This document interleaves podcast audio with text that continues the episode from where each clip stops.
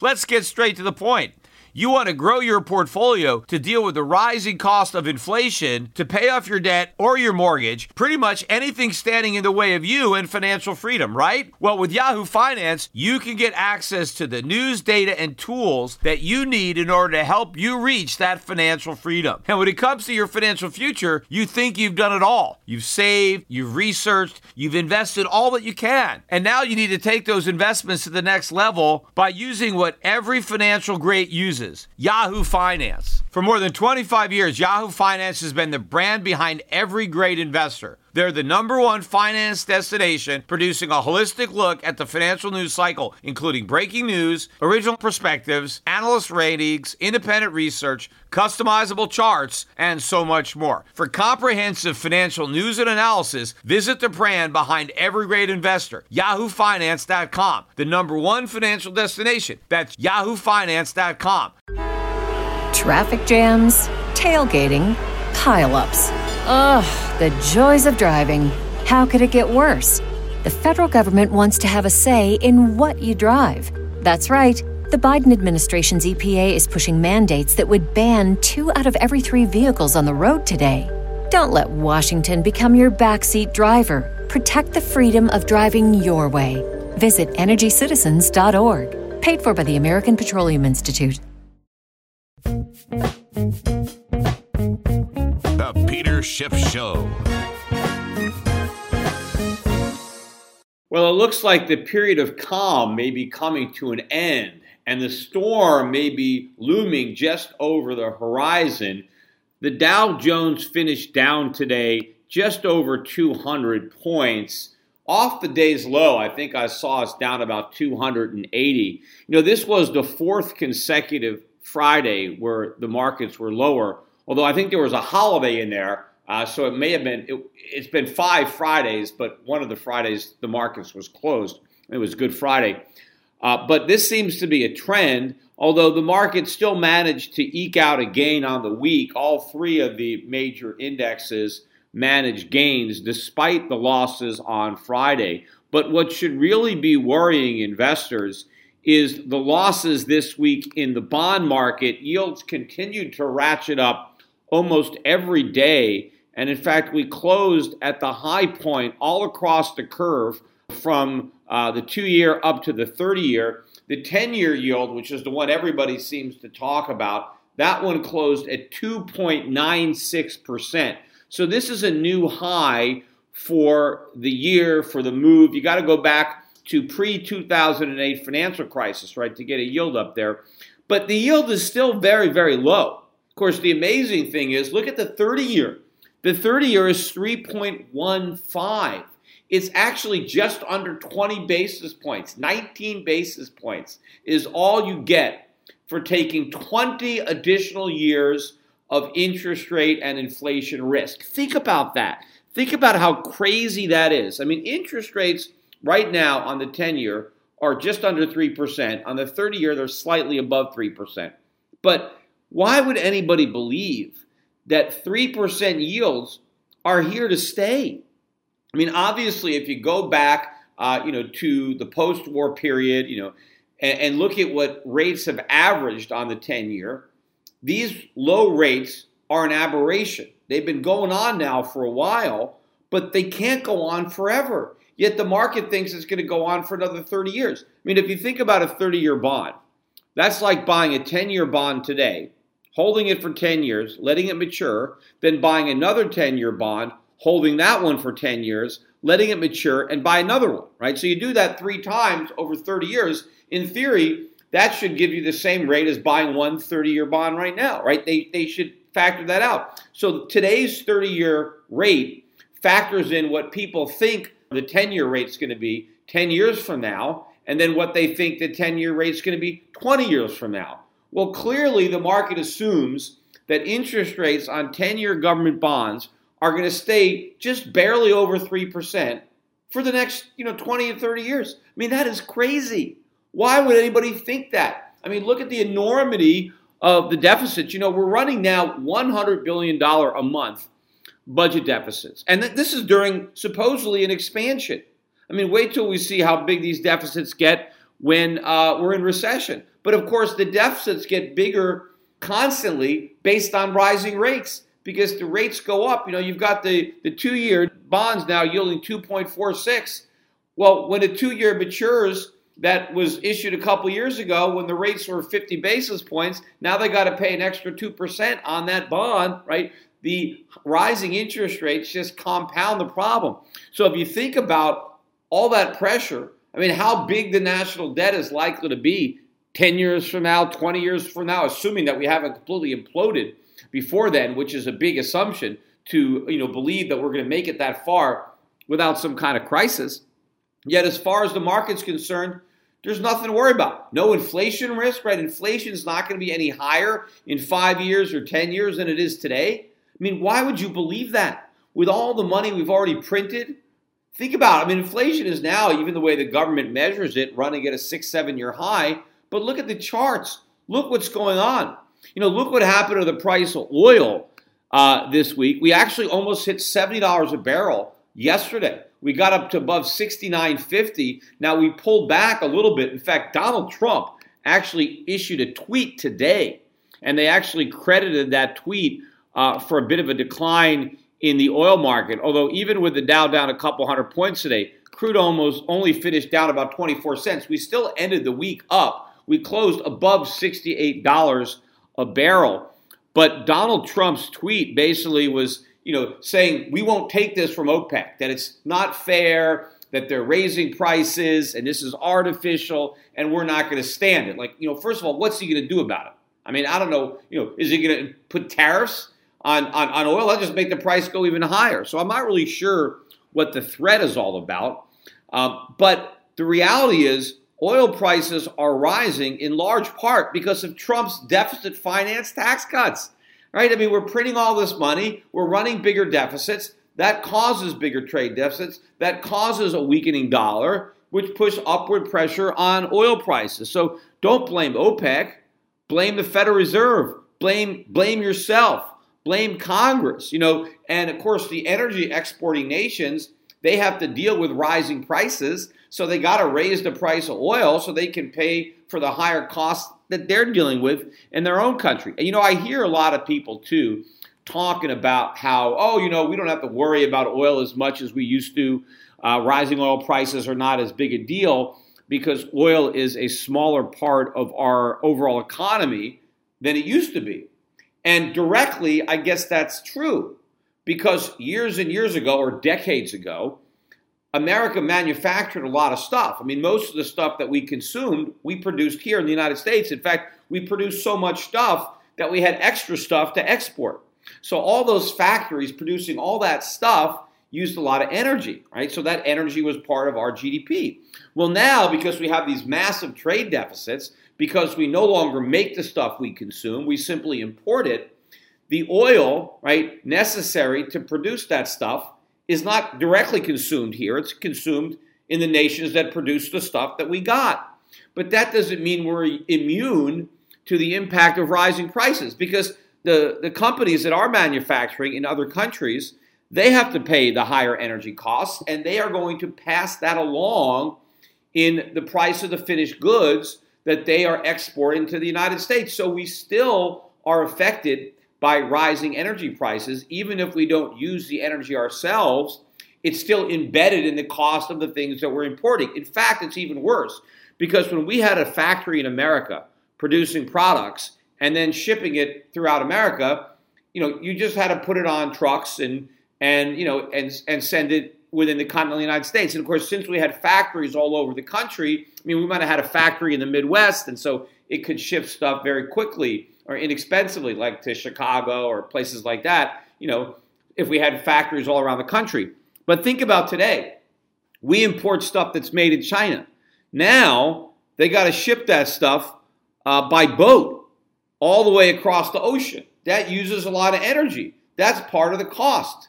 But not only that, this is the crazy part. Not only do we have to pay to have the ship bring the products, so not only do we have to import all these products on these cargo ships, right?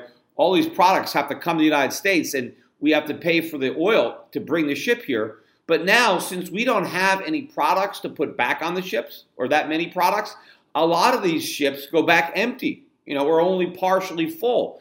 That means the cost of the round trip energy has to be incorporated into the price of the goods that Americans buy. So that is a lot of oil to send a ship full of products to America and then send it back to China empty. But also, then once the products get to a port, they're either on the West Coast or the East Coast. Now they got to get put on trucks and they got to travel maybe over the entire country. So we even use more energy, more gasoline shipping this stuff domestically than we used when we had a bunch of factories all over the country and they, the distance that they had to travel wasn't as great. So I'd say that we're more dependent now. Oil is going to pay play a bigger factor in uh, in the general cost of living. So oil prices going up are a big problem. They're going higher. We're almost at seventy dollars a barrel. There's not a lot of resistance between here and eighty, or even between eighty and hundred.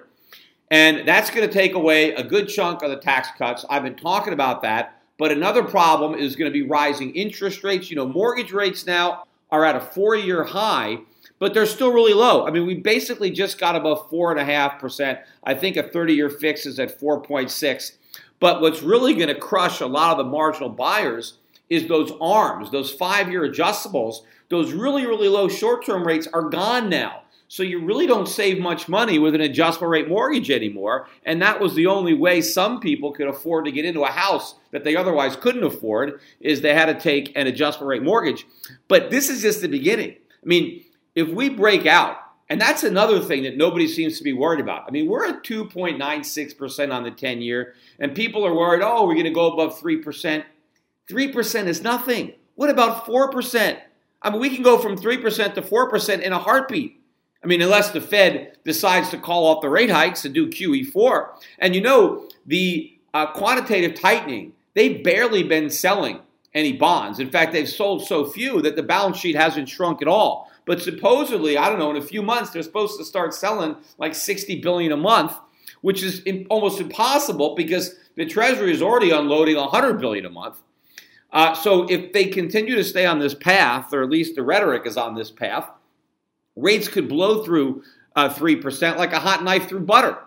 I mean, we might stop or pause at three and a quarter. Now, of course, if the stock market really crashes, then you know maybe that'll temporarily halt the carnage in the bond market as people now buy bonds because they're trying to get a safe haven from from the falling stock market. But the real safe haven should be gold, and gold is still not going anywhere. They managed to keep it below 1350. We actually were down 10 bucks today 1335.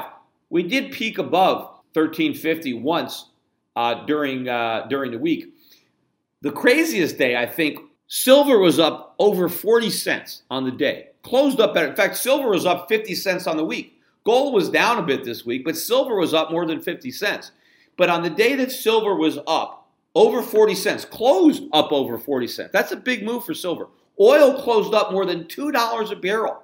Now, if I told you Oil was up $2 a barrel and silver was up 40 cents.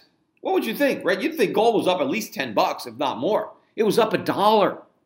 It closed at like 1348.50. So you got to believe that the markets they are using all of their firepower to keep the price of gold contained, right? To me it looks like it's like a like a battle, like you have uh, an invading army right, trying to you know breach uh, the drawbridge of this castle, and so you've got all the forces trying to keep this bridge there, and you've got the battering ram hitting on it, and so far they've been able to keep the army out of the castle, right? If, you know, but how much longer can this come up? I mean, obviously, if silver is breaking out, if oil is breaking out, look, lumber prices hit.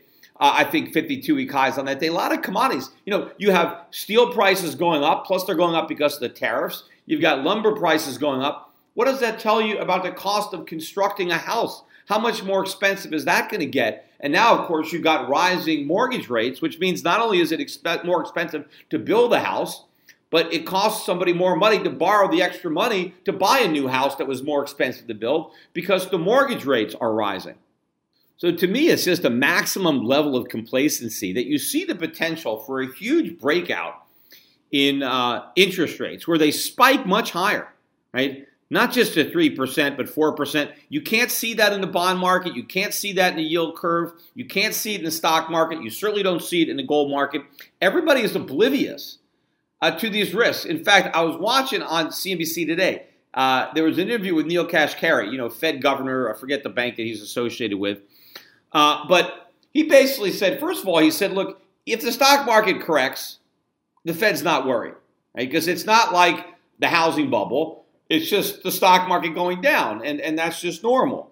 Although, when you have built an economy based on the wealth effect, when the Fed's goal of quantitative easing was to raise asset prices to create wealth, you would have to believe that the Fed would be worried to watch that wealth evaporate and, and not just be so dismissive. Now, of course, he said correction. Maybe he didn't mean a bear market. Maybe he meant that the Fed is okay if we have a correction, right? But he didn't say what they would do if there was a bear market. Maybe if the correction turned into a bear market, he would be whistling a different tune. But I thought the interesting comment that he made was about the prospects for a financial crisis. Because he said, you know, when 2008 happened, the problem was all the debt and all the leverage. And that's why we had a financial crisis. He said we didn't have that problem with the dot com bubble. And so the dot com bubble burst and we didn't have a financial crisis, which is true, but we did have a recession.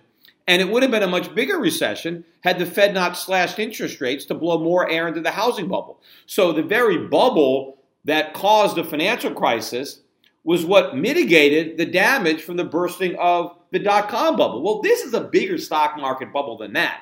And of course, if this one burst, we would have a massive recession. In fact, we probably would have a financial crisis. But what Kashkari said is that he and his buddies at the Fed have been looking everywhere for signs of a potential crisis, and they can't find any. He said there's no warning signs at all. Well, of course, that's exactly what they said in 2007 and 2008.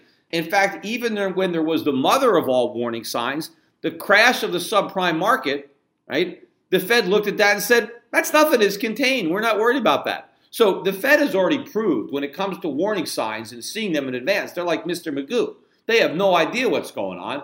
And in fact, just like Mr. Magoo, you know, they create all kinds of havoc all around them as they blindly move through the economy, having no idea what's going on, and there's just all kinds of carnage. We are headed for a massive uh, financial crisis. And of course, if somebody at the Fed actually thought one was coming, the last thing they would do is admit it. I mean, that's what Ben Bernanke tried to say. I've mentioned this many times when he was interviewed uh, well after the crisis when he was asked, you know, how do you feel about having been so wrong? And his response was, well, I wasn't really wrong. I just couldn't speak the truth because I was a member of the administration, and so I couldn't really speak candidly about what I thought. Well, you know, I'm sure that the Fed has got the same amount of candor now and they don't want to speak ill of the economy, just like they didn't want to speak ill of the economy uh, when, when Bush was president.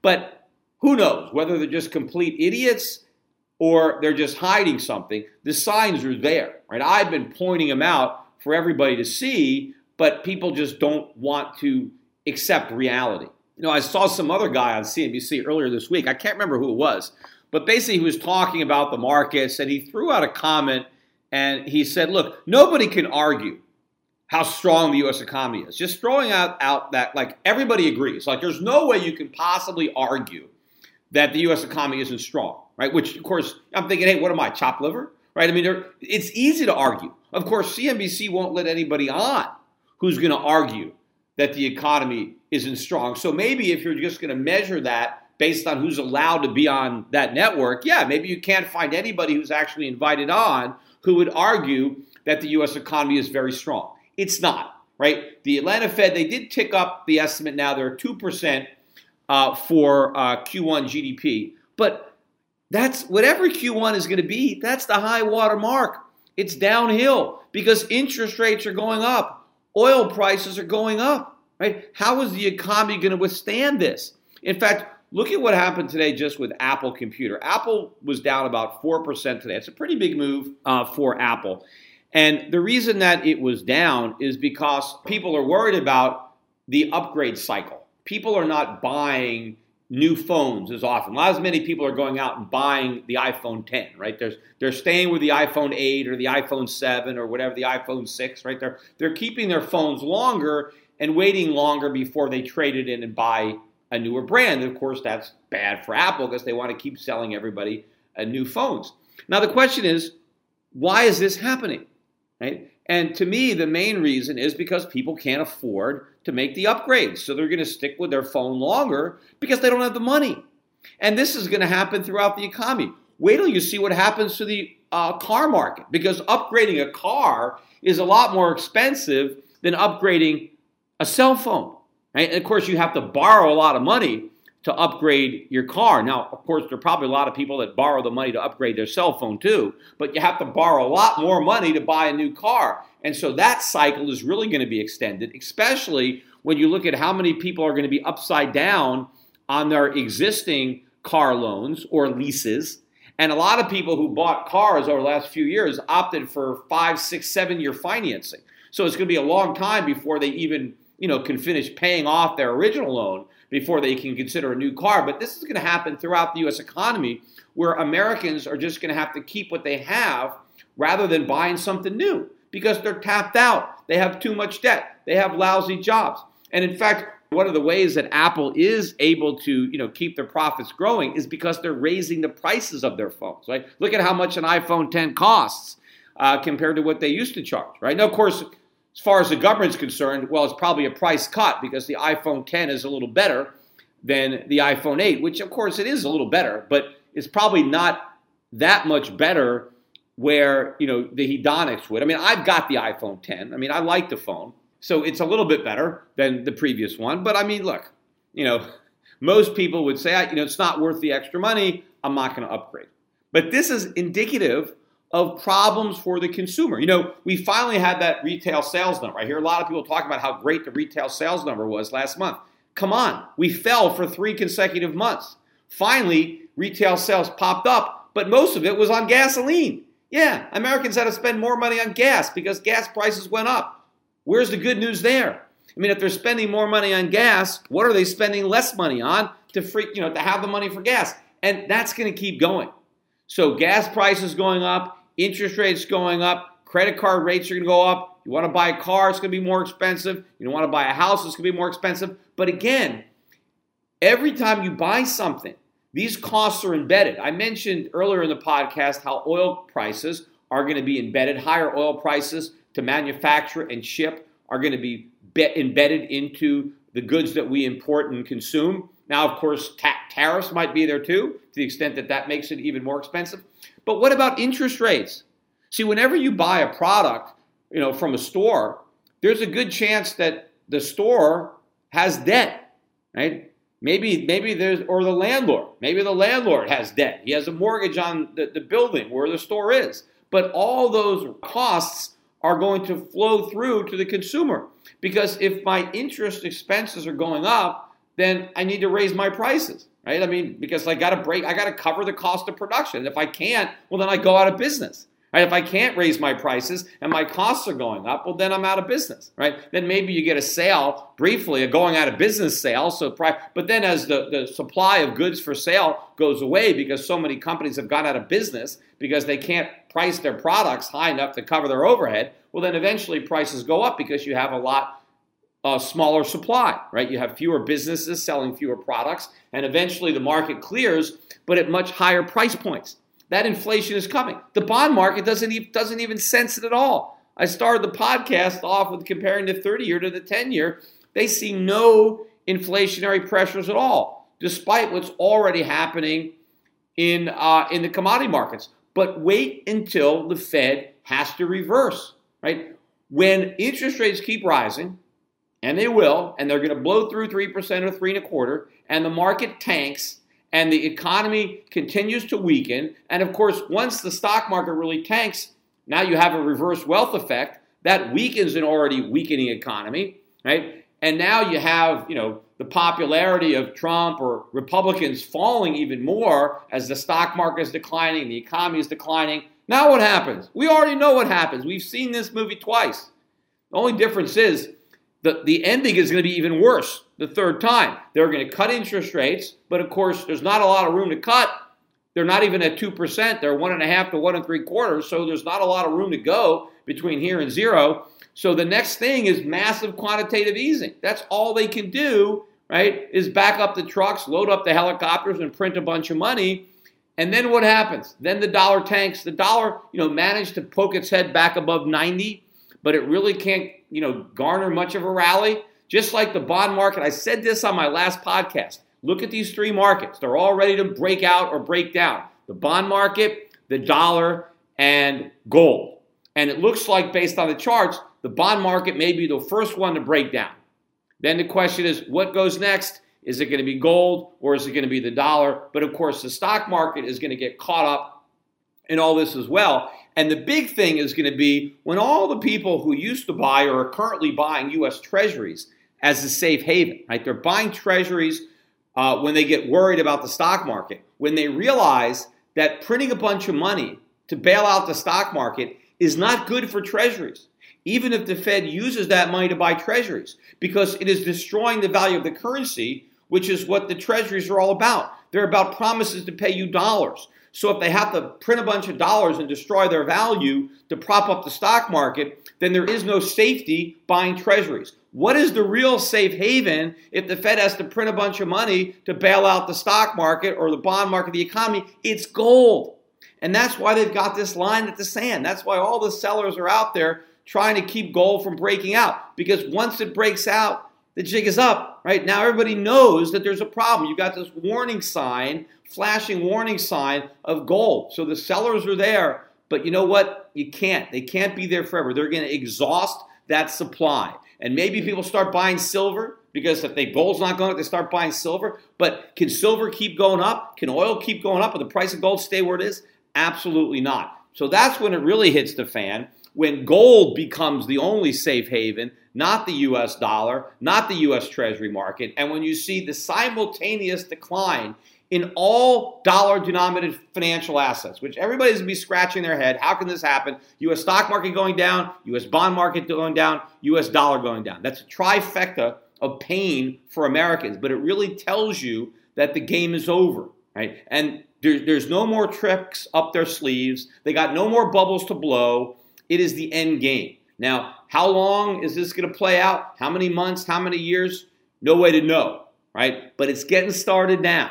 As I said at the beginning of the podcast, we had this period of calm, and it looks like it may be coming to an end actually quicker than I thought because a week of calm, two weeks of calm, really isn't that much. But the storm that's brewing is much bigger than the one that happened before, right? Just like, you know, a hurricane you know, you go you go through the first part, you hit the eye, and then you come out and you get the rest of the storm, right? And some, a lot of times the back end is a lot more ferocious than the front end. And of course, that analogy applies on a broader scale. If you want to think in terms of many, many years, not just weeks, right? We entered the hurricane in the 2008 financial crisis, right? We came out in 2009, 2010. We've been in the eye ever since. Now, this is an enormous eye because it's an enormous storm. And when we get to the rest of the storm, the back half of this storm, right, given how big this eye is, you can only imagine how big the overall storm is, right? This thing is going to make, you know, Hurricane Maria or Hurricane Irma, uh, you know, look like a sun shower when we have to go through it. That's why people have to be prepared, right? They got to be prepared now. I've been telling this on all the podcasts. You got to make sure your financial ducks are in a row. You can't have a bunch of U.S. stocks and bonds. You got to have money outside the United States. You got to have money in the real safe havens, the havens that people will flee to when they realize there's no safety at all in the U.S. market and the U.S. bond market, the U.S. dollar. You got to have gold. You got to have silver before these markets really explode, before everybody is competing with one another. While you still have these fools out there selling, you want to take advantage of that and buy.